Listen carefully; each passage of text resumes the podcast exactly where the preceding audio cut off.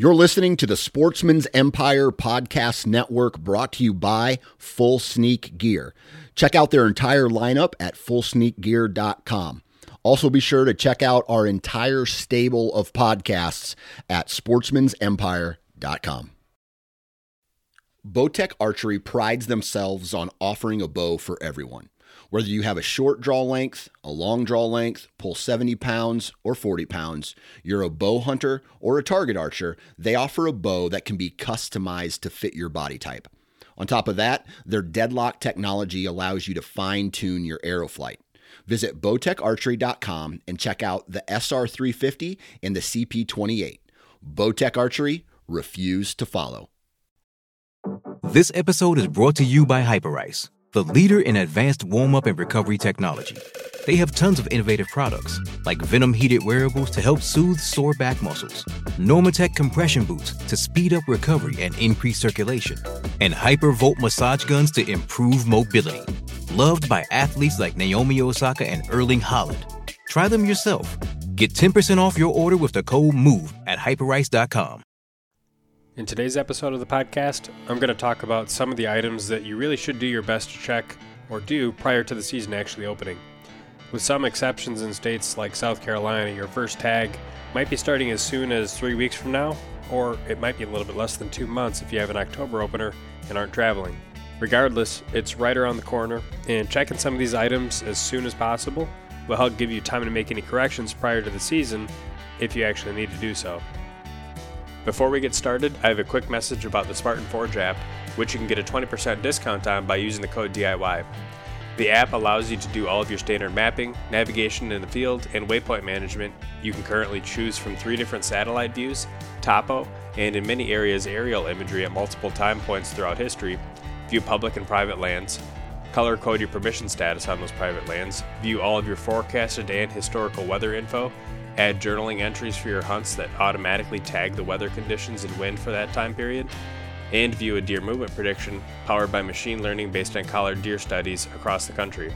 I also have a walkthrough video posted on my YouTube channel that you can use to physically see the app in more detail.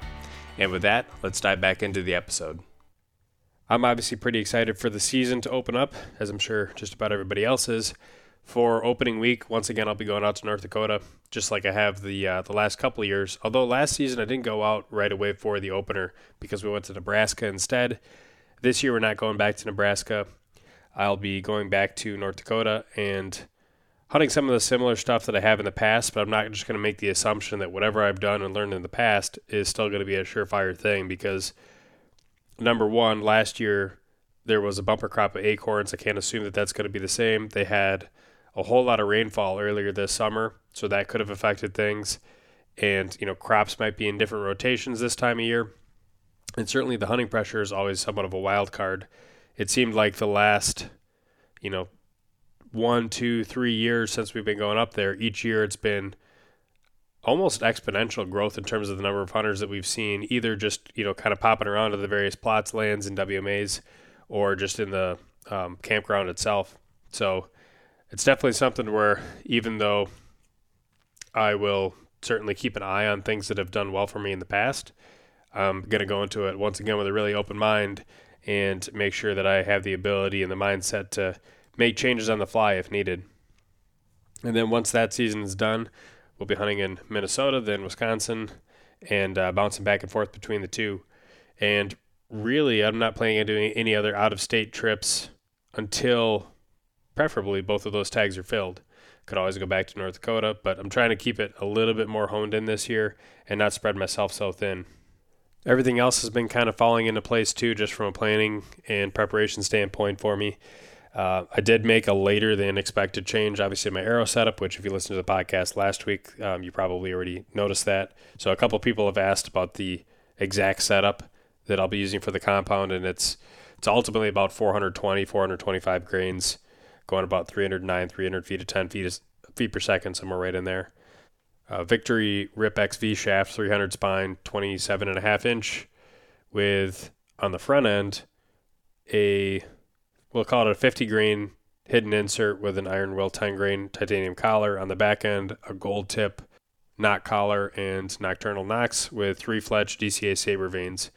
And I did post a, a video on my Instagram just showing the arrow flight I was able to get with that setup with broadheads, which, like I mentioned last week, I didn't think prior to doing all this testing that I had done that I was going to be able to get broadheads to fly as well as they're flying at such a high speed.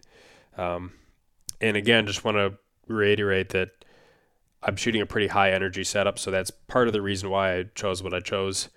Uh, I still think that the more or less happy medium setup plays a lot of benefit for a lot of people, and uh, I don't think you should necessarily just off the cuff try to emulate any one person's individual setup. At least not without understanding all the context that goes around why they chose what they chose. And then on the traditional side of things, I've still continued to make progress. I did end up signing up for some one on one coaching.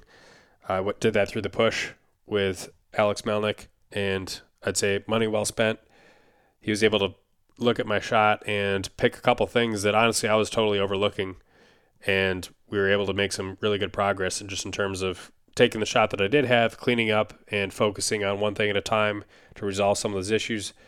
I think I still have a long ways to go ultimately, but this is a, a long term journey. It's not just something that's a, a short term fix. But I continue to shoot at least my ILF setup really well to the point where that one inside of 20 yards I feel ultra confident with. I have the Acadian wood setup that I don't feel quite as confident with. I earlier in the year had shot a, a very heavy arrow setup with it, about 13 and a half grains per pound, I think. And just shooting unknown 3D courses with it I have very, very large high and low spread with those arrows. Even though they were long, I had a good point on. Uh, it just was not very forgiving from a range estimation standpoint. I felt like in the woods that have a high likelihood of backstrapping or you know hitting the belly hair on a deer that you know otherwise could have been a good shot. Um, and then I had another arrow setup that I basically went the other direction and went down to 10 grains per pound, which is like a 450 grain arrow. And I still shoot that one like okay, but not great uh, to where I don't feel ultra confident with it. Plus the fact that it's uh, a little bit lighter of an arrow out of a traditional bow. So ultimately, I think with that bow, I'm going to end up somewhere in the middle where I have another long arrow that is going to make it a little bit easier to use that uh, gap stinctive aiming method and kind of have the point of the arrow somewhere in the the realm of my peripheral eyesight and still have a total arrow weight that is not so ultra heavy that it's over penalizing for my range estimation errors, even out to like, you know, 18, 20 yards. But then on the flip side, of course, not going too far in the other direction and kind of staying with that nice, happy balance. Uh, you know, again, sticking with perfect arrow flight and good shot placement. And I think the biggest thing for me is that shot placement wise, I'm just not quite there yet with that bow to where I feel, you know, personally comfortable with it. And I have hunted with it in the past. I think, you know, part of that was just me trying to convince myself that I was ready to hunt with it because I really wanted to hunt with it. Um, but also, I had some pretty strict range limits on myself where I was probably going to take a shot like under 12 yards. And if everything was, you know, feeling really great, maybe out to like 15, 16. But where I'd prefer to be is that from an accuracy standpoint, I feel really confident out to like 20, 25. And then the more realistic shots that I would take at like 10 to 15 would just feel like slam dunks. That's where I'd like to be. And that's kind of where I'm at with that ILF setup right now. I feel like it's really forgiving. I'm shooting it pretty well. So that's just where I'm at currently. And it's, you know, given that we're a few weeks out from the season, that's probably where things will leave off heading into the season. So, in terms of some of the checklist items, in order to kind of organize my thoughts, I put together just five items that I think are good to check off the list. Some of them are really easy to just go ahead and do, and other ones are going to involve some more work but I think they're all important. And uh, I'm not going to include the obvious. You know, go ahead and get your licenses, especially if it's something where you need to get it delivered by mail, and check your regulations. Just make sure that you have everything all set in stone. You know what is legal and not legal in each state that you're going to be hunting. Make sure you look at the first page. Usually there's a list of changes since the last year, so that's always good to look at. Now, for my actual number one here, uh, it's archery related. Check your bow and arrow flight. I know with compounds, especially, a lot of times, especially with newer bows that are made so well, you can almost hang your bow up from last year, not shoot it all year, pick it back up, and there's a chance you'll nock an arrow draw back and start shooting, and it'll be hitting right where it was last year. And you can make the argument like, oh, good to go again this year. and again, it depends on what your goals are and, and all that sort of thing. But I can remember even shooting leagues indoors like years ago with, you know, 10 years older technology than we have now and going in to league, not having shot my bow for the last, you know, three months. And the first time we go in and shoot, you'd shoot the highest score. And then, you know, each week after that, you're trying to chase that score that you shot in the first week. Point being, the equipment itself basically held its own. Now, that's not always going to be the case, especially if you had stored your bow in an area that uh, had some pretty varying weather conditions. But what's really important this time of year, I think, to do regardless is check your arrow flight with your broadheads and start doing some realistic practice. I'm going to make the assumption that guys who are really into the archery side of things are probably already out there shooting 3D events and doing TAC events and have their stuff all dialed. Maybe they've been tinkering with it all summer. But I'm making this point more towards the guys who, you know, once again are just taking that bow out of the case, verifying their point of impact, saying, yep, good to go again for this season. It's really tempting to just go ahead and make that verification with field points. And you might not realize that maybe your bow's uh, cables have changed and now you're slightly out of sync. And that's throwing a, a slight high or low tear, And now your broadhead's not going to impact the same as your field points. So it's definitely always good to verify that. And of course, with the realistic practice, that can tell you as much about your form as anything. And it can also give you realistic limitations.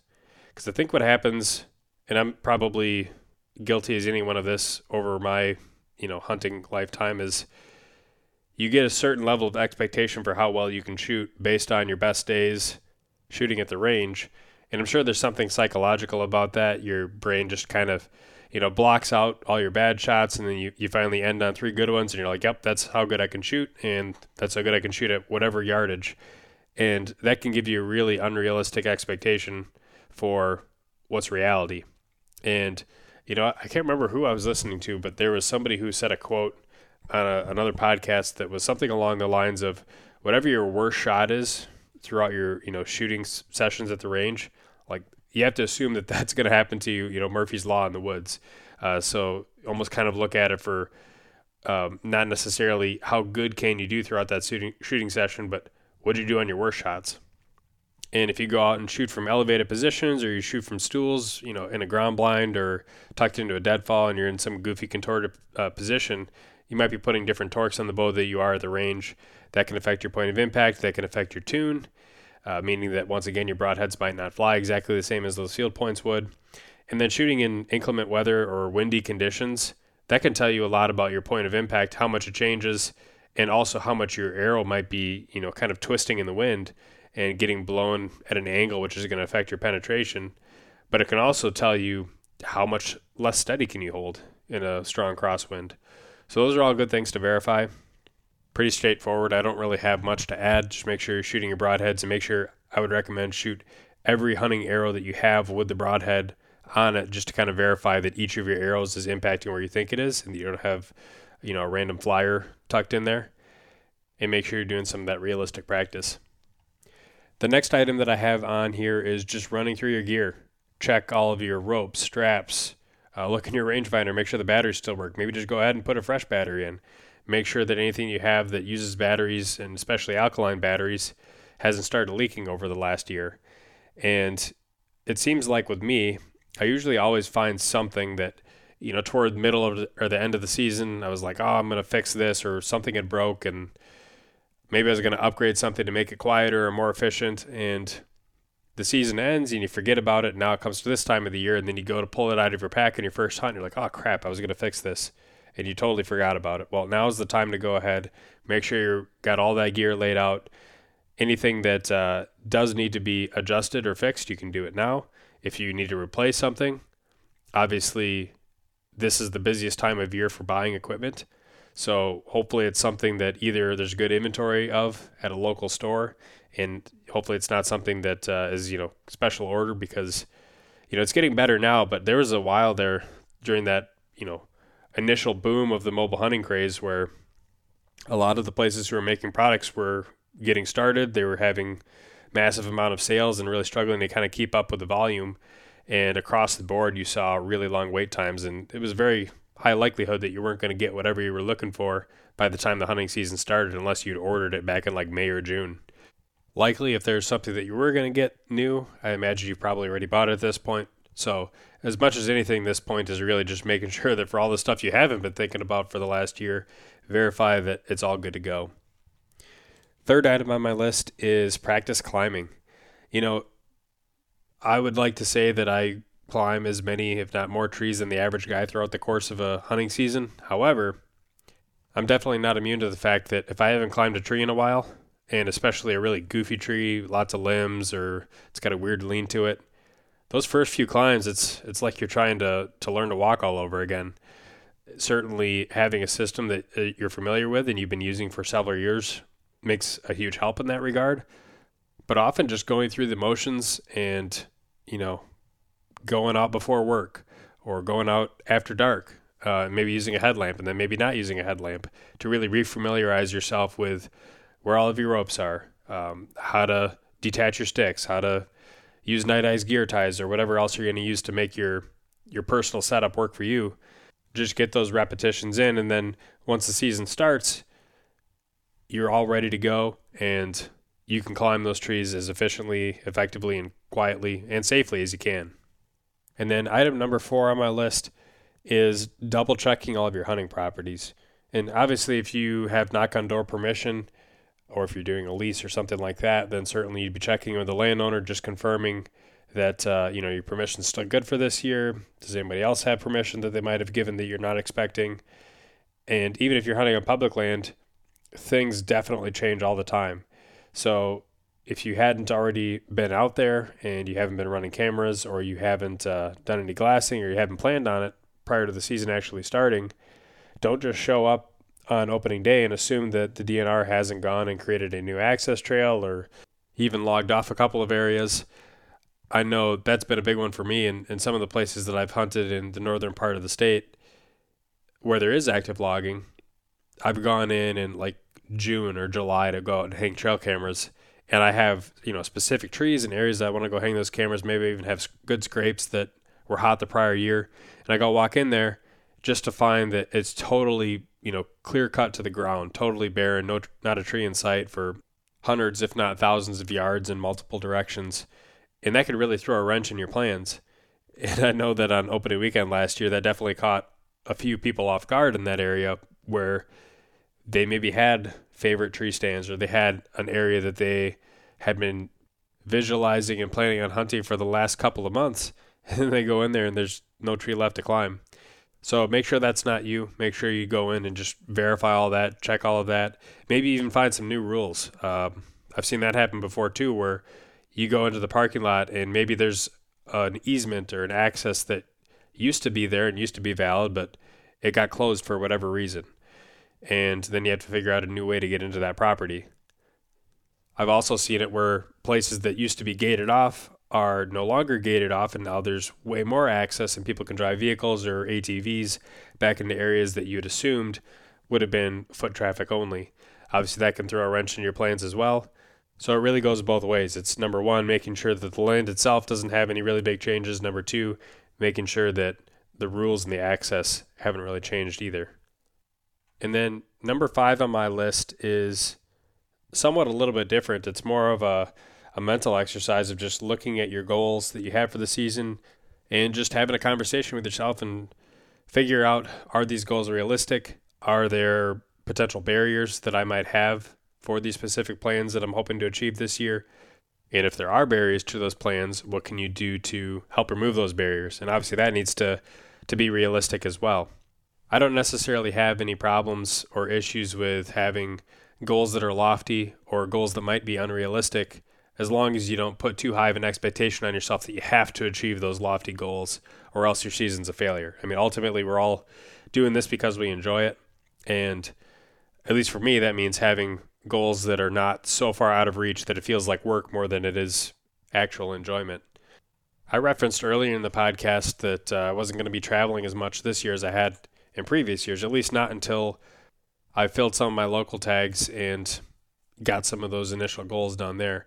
And that's something that I've struggled with over the past couple of years is trying to spread myself too thin, but also having goals that were fairly lofty in certain regards. And I think in many cases, some of the goals that I set for myself are not necessarily all that lofty or out of reach in and of themselves. But when you only give yourself a certain amount of time to complete those based on having lots and lots of goals that you're all trying to accomplish, then spreading yourself too thin becomes a really, really big possibility. And I've definitely done that plenty of times myself where maybe I buy a gazillion tags more than I could possibly ever realistically hope to fill in a given season. And in order to make all those different travel hunts work and uh, using my PTO accordingly, I end up taking these three, four day hunts, which if you have a lot of history with a certain area or you know that the pressure is going to be somewhat reliable or you've just been doing this for an awful long time and you're really good at what you do, then there's definitely guys out there who can make that happen more often than not.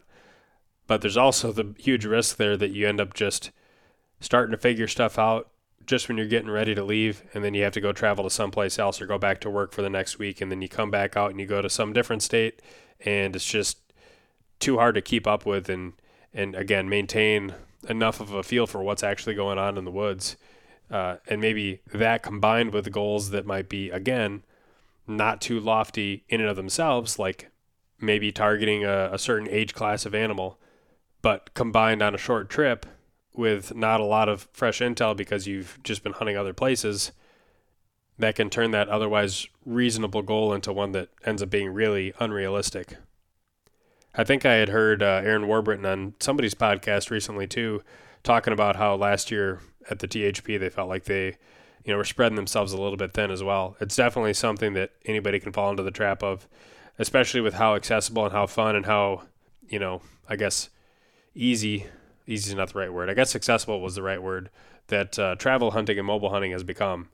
We all have the right gear for it now, and all of the information on how to be successful, the kind of the steps to follow for those types of trips, a lot of the resources for you know how to pack, how to camp and uh, hunt out of your camp, and, and all that sort of stuff. We have a lot of content on, and so it becomes popular. And that's just you know one example that I have because it's something that I do a lot of. But you could probably put this in your own situation and say maybe it's uh, maybe you got uh, ten properties that you've knocked on the door of and, and you've gotten yeses, and maybe those ten properties across three different states, and maybe your goal is to shoot a really mature buck in all three of those states, and maybe you've even done that in the past. But then maybe this year you also want to try self filming it, and maybe you also want to try with a traditional bow and before you know it, stacking some of those expectations on top of one another can uh, can really not work out in your favor. So, not trying to discourage anybody, but really the whole point of this little discussion point was just to, you know, set some time and and just review those goals and make sure that you're setting something up that's not going to set yourself up for failure, but uh, also is going to give you ultimately what you're looking for out of the course of the season. That'll do it for this week's episode. As always, make sure to follow the Sportsman's Empire on Instagram and Facebook, leave a five star review on iTunes, and if you're looking for additional content from myself, subscribe to DIY Sportsman on YouTube and hit the bell icon to be notified of new videos. You can also follow DIY underscore sportsman on Instagram. And with that, thanks for listening.